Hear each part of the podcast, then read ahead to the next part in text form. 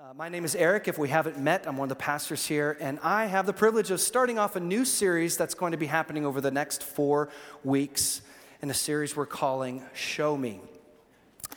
Now, I don't know about you, this has certainly been the case for me, but life in the pandemic has caused me to reflect a lot about life and what life looks like. I was remembering back my childhood, my upbringing. I'm a son of a preacher man, as they like to say. My dad is a pastor. I grew up in the church. And because of that, church became so familiar to me in the way in which I lived life. The actual physical church building was a place that was very familiar to me. I visited often as my dad was working there during the week and also on Sundays. And the church community, the church family, they, they were like an extended family to me that I would see on a regular basis. And so, church really sort of ingrained itself in the very fabric of my life and how I understood life to be. But as I got a little bit older in my teenage years, I started to grow a little dissatisfied with what church or what Christianity had been offering me. And when I got later in my teenage years, I, I realized that I was missing something very critical. And so, through that sense of dissatisfaction, I invited, just like I uh, urged you to, and ju- uh, just recently, I invited Jesus into my heart and into my life to be my Savior and to be my, my Lord. And I have to tell you, everything for me changed in that moment.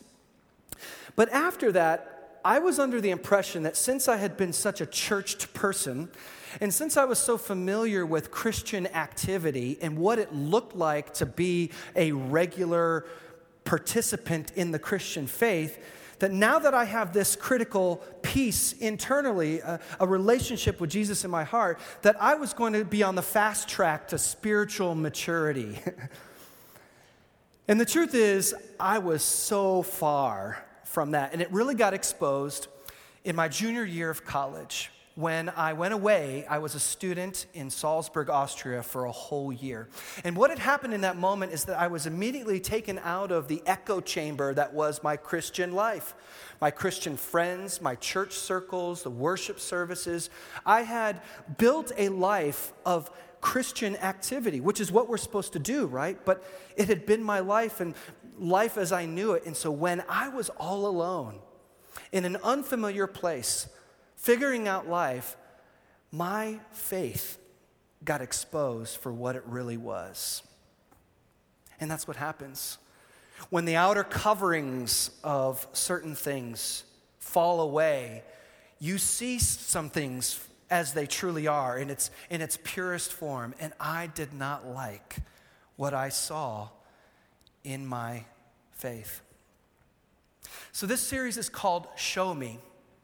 And it's from the book of James. We're going to be looking through the book of James. We're going to be covering four major themes that we find in the book of James. And if you follow along or you join us in our praise scriptures, I just encourage you to continue to read through it. It is a fascinating book.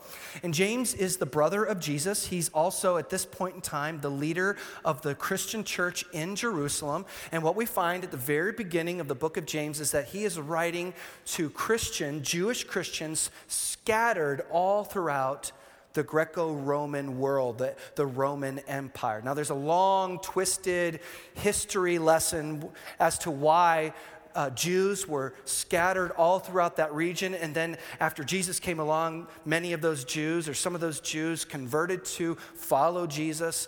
Uh, there's a long, twisted history as to why that had happened, why they were spread out. But he's trying to connect with people who are living away from Jerusalem into these outer regions, into all of these, these different places.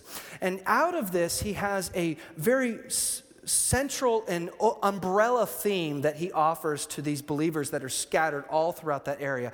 And it's something that's just a common phrase that we know very well. The, the phrase is this talk is cheap. Talk is cheap. We can do as much talking as we want, but it's how we live our lives. That is the proving ground when it comes to our faith. Why is that important for us? Because here in this day in 2020, we find ourselves completely disrupted from the life that we knew so well. The familiar territory, and especially the faith and the church life and the Christian activity that we had busied ourselves with, most of us.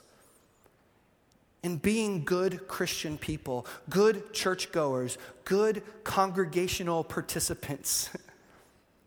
and now all of that has been disrupted.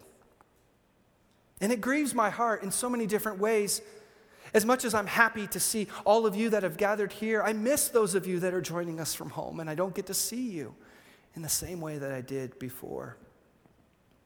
And I wonder that as the echo chambers of our faith have been stripped away from us, what stands? What's left? After the outer coverings of our faith have been taken away, what is truly being seen in itself? That's what James speaks into. And James offers some difficult words, some challenging words for us. I, would like to think of pa- uh, James as a pastor. This is going to be a pastoral voice to all of us, and it's going to be challenging at times. But I don't want us to miss the invitation that we hear out of that from God, which is simply to say, Come and walk with me. Come and walk with me. Come and live this life that we have, that I'm offering to you. Come, come and walk with me. So today's theme that we're going to cover is the subject of, of wisdom. And this is a little challenging for me because I don't have the kind of wisdom that I feel like I should have to preach a sermon, share a message on wisdom. Wisdom, we associate a lot of times with choices, don't we? We're presented with a series of choices. We're trying to figure out what is the, the right choice. Or maybe we're confronted with a problem and we have to respond in some way, and we're left with the challenge how are we going to respond in the correct way? That's what wisdom means. It is exercising good judgment when we're confronted with a variety of different choices or conflicts or difficulties. And let me tell you, I needed a lot of wisdom uh, this past week, this past month, really. And many of you families are caught in the same scenario. My wife and I last week had just come to the point where we had figured out our schedules, what we thought was going to be this school year. We had it all planned out. We knew how it was going to work. We felt good about all of our preparations and our plans. We were ahead of the game. And then we get an email on Friday that no, everything has reversed course. There's going to be fully online learning for the first nine weeks, my son being in third grade. And now we have to scramble and we have to figure it out. And we have to do it quickly because we know that other families are doing the same thing. And if we're looking for specific uh, services or, uh, or, or arrangements where our son can learn best, then you know that's going to be prime real estate. That's going to be uh, sought after space. And so we needed to move quickly.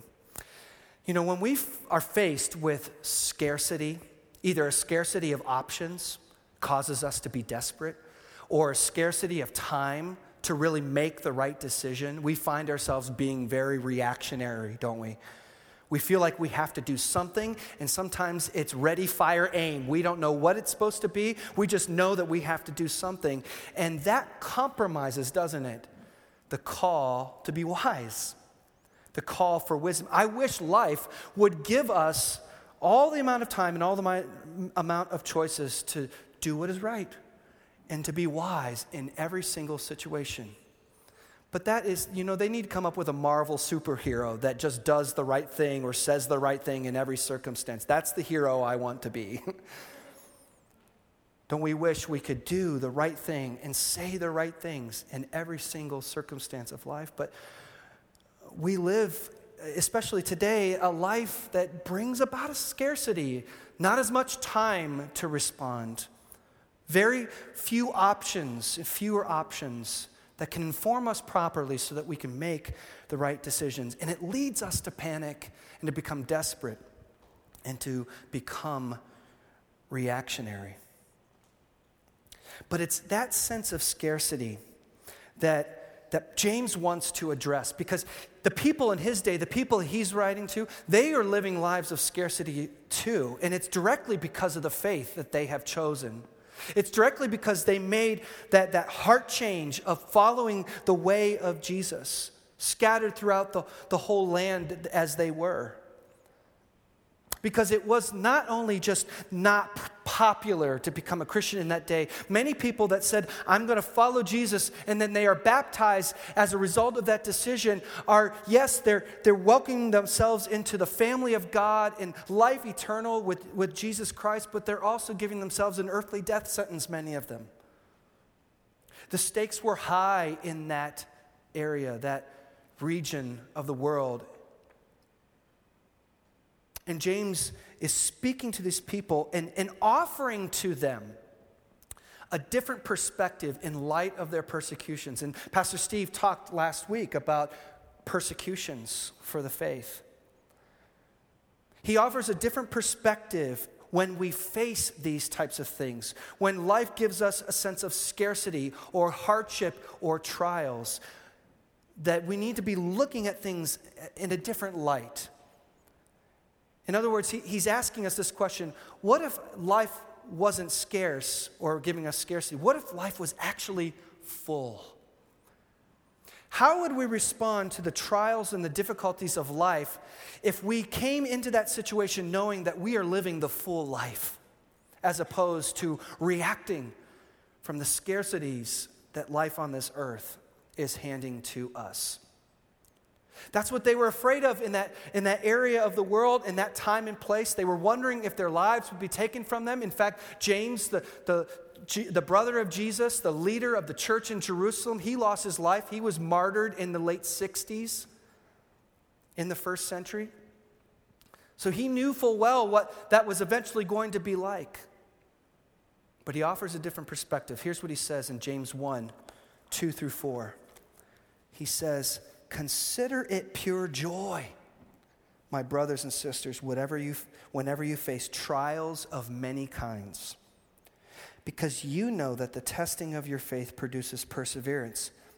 Let perseverance finish its work so that you may be mature and complete, not lacking anything. Hear the full life in that? Not lacking anything. In Jesus, we have all that we need a life surrendered to Jesus Christ is a life that is full, that whatever they might face, whatever we, persecutions or hardships or trials that we might encounter, no matter what our, this pandemic looks like or eventually looks like or whatever it is, it can't steal our joy because we enter into this life, into this situation, living this world already full as opposed to scarce we have the full life in Jesus. And, and, and James moves on to the subject of wisdom to speak to us as our pastor, to say that when it comes to these decisions that we have to make, when it comes to responding to the hardships, let's choose wisdom, which is living out of a full life as opposed to a scarce life. That is what wisdom really looks like. And that's the kind of wisdom that's so much more than just about talking, it's also about walking. So, in that day, in Greek culture, there was a movement of people, and this really comes from some things that you probably read in your history books, like we know the names you know, Socrates, Plato, Aristotle, they were philosophers, right? And came from Greek culture. They influenced that, that part of the world very heavily. And so there was a, a movement, kind of a sect of all of those philosophers that called themselves sophists. Uh, sophists coming from the word Sophia in Greek, which means wisdom. And so they would go into the public spaces in every city, every town, and they would just begin talking. And they would spout off their, their wisdom. And they had a specific goal because if someone got good enough at being wise and clever and well articulate in, in, in gaining a following around them, business leaders in the community would take notice. And they would begin to patronize, they be, uh, begin to fund the efforts of it became a career. It's like your ancient form of the social media influencers that we have today. They would get on the airwaves and they would spout the wisdom that they thought that they'd have in the hopes that they'd gain enough of a following that businesses would take notice and latch themselves on and they would have a career in this. Well, as you can imagine, it got quite competitive. And so in these public spaces, you have a lot of wise guys coming in there and spouting off their wisdom, trying to gain influence, trying to gain the, the sway of the, of the people around them, all because they wanted to earn a living in this way. And James says, I see all of this talking when it comes to wisdom. I see all of these self help gurus coming into the public spaces and saying what real life is like. Let me tell you that real life is so much more than the talk. Wisdom is also the walk. Here's what he says in James chapter 3 verse 13. He says, "Who is wise and understanding among you? Let them show it by their good life, by deeds done in the humility that comes from wisdom." So if talk is cheap, what he's saying is wisdom it walks. It shows itself. It's a lived experience. It's tangible, it's real. And the proving ground for the wisdom that we have manifests itself in real, live action. I love this quote from Charles Spurgeon. He says, Wisdom is the right use of knowledge. To know is not to be wise. Many men know a great deal and are all the greater fools for it. There is no fool so great a fool as a knowing fool. But to know how to use knowledge is to have wisdom. Wisdom from God is the kind of wisdom that walks, it shows itself, it unveils itself in tangible and real life ways, especially, especially in the face of hardships and decisions. So, what I'd like to do the rest of this time is to share with you three ways, or in three, in three ways, I think wisdom really reveals itself and shows itself, and all coming from here in the book of James. The first is that wisdom shows itself in character. In character.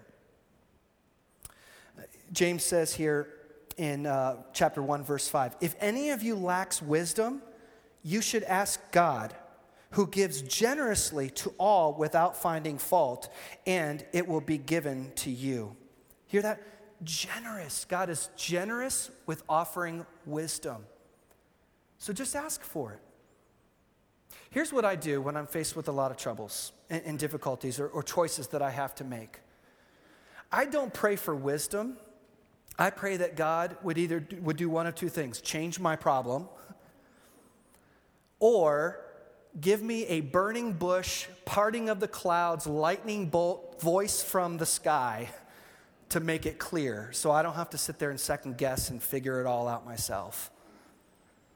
And here he's saying, ask for wisdom. Ask for wisdom. And the truth is that as I experience life and I see the lives of other people, that sometimes God does change the atmosphere. Sometimes God does make it clear in tangible ways, whether through a voice or through a dream. God does that sometimes.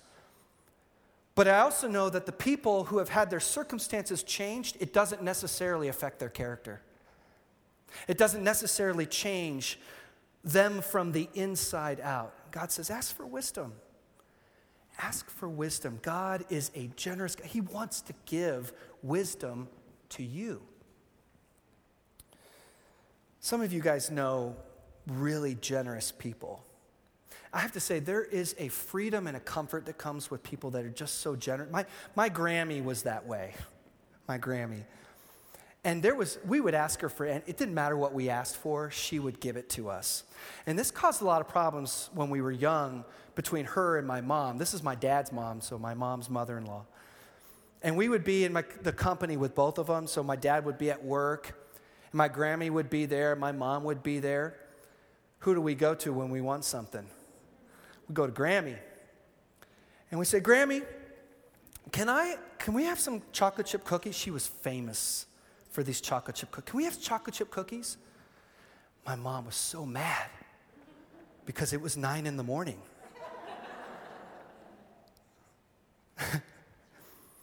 And you know what she did, Grammy?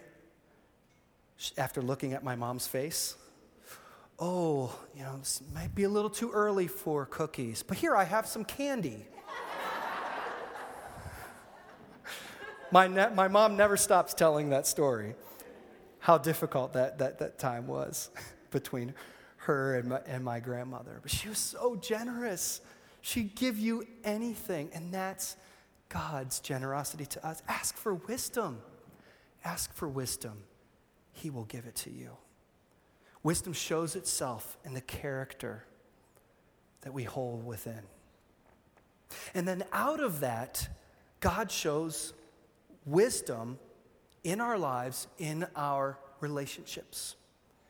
In our relationships. There is wisdom that manifests itself in our relationships. And I talked to you about the sophists and how they were all about the words and not about the action. And how really what came from all of the words and the speeches was a selfish ambition. They wanted to make a career for themselves, and they were willing to continue to beat down the opponent in order to have a leg up on the competition. So in chapter 3, uh, verses 14 to 18, this is what he says. He says, But if you harbor bitter envy and selfish ambition in your hearts, do not boast about it or deny the truth. Such wisdom does not come from down from heaven, but is earthly, unspiritual, demonic. I told you it's tough. From where you have envy and selfish ambition, there you find disorder and every evil practice. But the wisdom that comes from heaven is first of all pure, then peace loving, considerate, submissive, full of mercy and good fruit, impartial and sincere. Peacemakers who sow in peace reap a harvest of righteousness.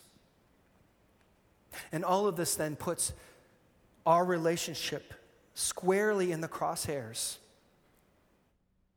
and the fruit of how we have been engaging other people in relationships shows itself in those ways, but also in other uh, things, other things can show themselves as well selfish ambition, envy, evil intent.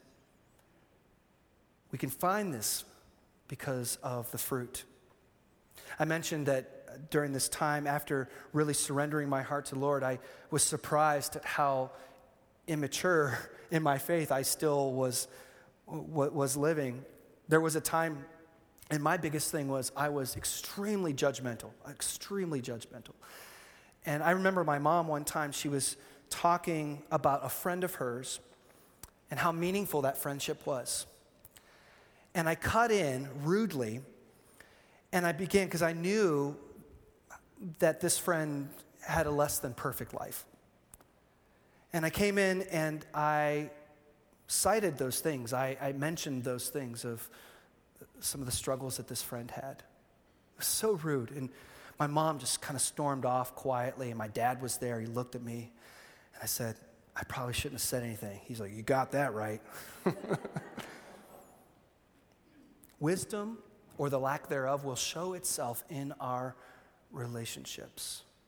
Consider the fruit that James is offering here of a wise approach to our relationships, because wisdom will show itself also in those things. Finally, the last thing is not only our character, our relationships, but wisdom shows itself also in our example.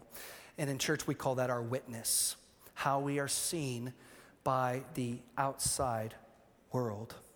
And this is a tremendously huge question for those of us living life in the pandemic when the pressure is on. when it seems like different sides and worlds are colliding and we feel as though we need to react and to respond immediately. How are we known? By our neighbors? How are we known by those connected to us on social media? How are we known by those around us? James continues on in chapter 4 where he's addressing fruitless and constant arguments back and forth, back and forth. And he said, You're doing this because you're living out of a sense of scarcity. You keep feeling the need to fight with other people because you feel like you don't have something and you need to keep fighting to have it. He said, Stop that.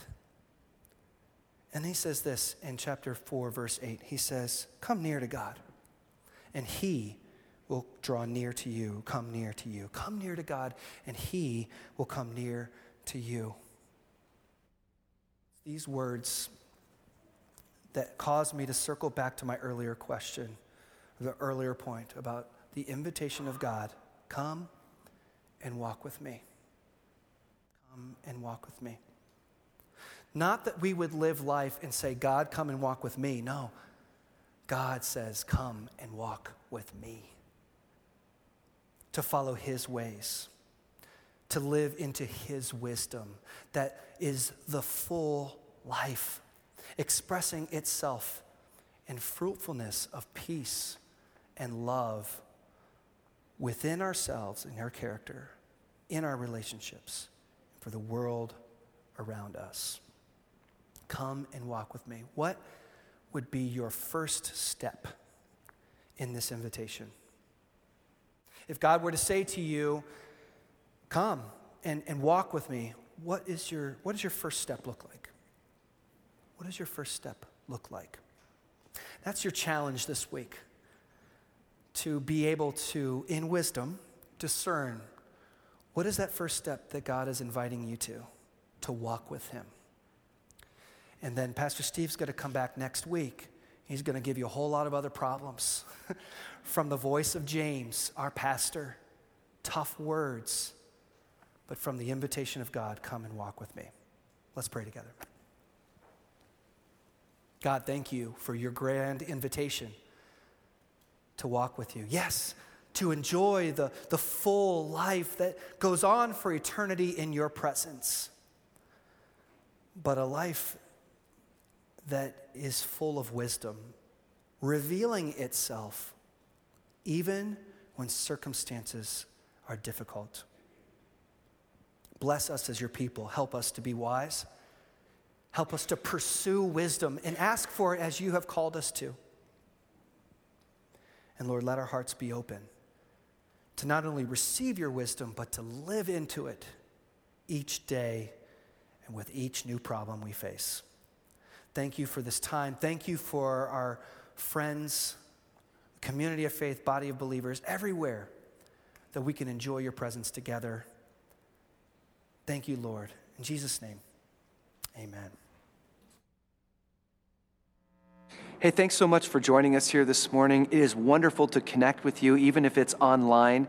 We just encourage you and inspire you to continue to live out your faith as we engage the book of James and uh, learn more through this series called Show Me. Most of you remember that there's questions that pop up on the screen after this announcement piece. Just encourage you, if you're by yourself, take out a journal, write down some of your thoughts, or with your, if you're with your loved ones, discuss these topics together so that we can continue to grow in our faith and remain connected as the body of Christ. And speaking of connection, our website, whfriends.org, is a great way to stay connected with what's going on in the life of our church. Our Facebook page and our YouTube channel also has devotions and updates from pastors. We encourage you to stay plugged in so we can stay connected as a family of faith. Also, if you are continuing to give online or otherwise, we just want to say thank you to you. And if you're wondering how to give, there are instructions on our website. Bless you, and we look forward to seeing you again next week.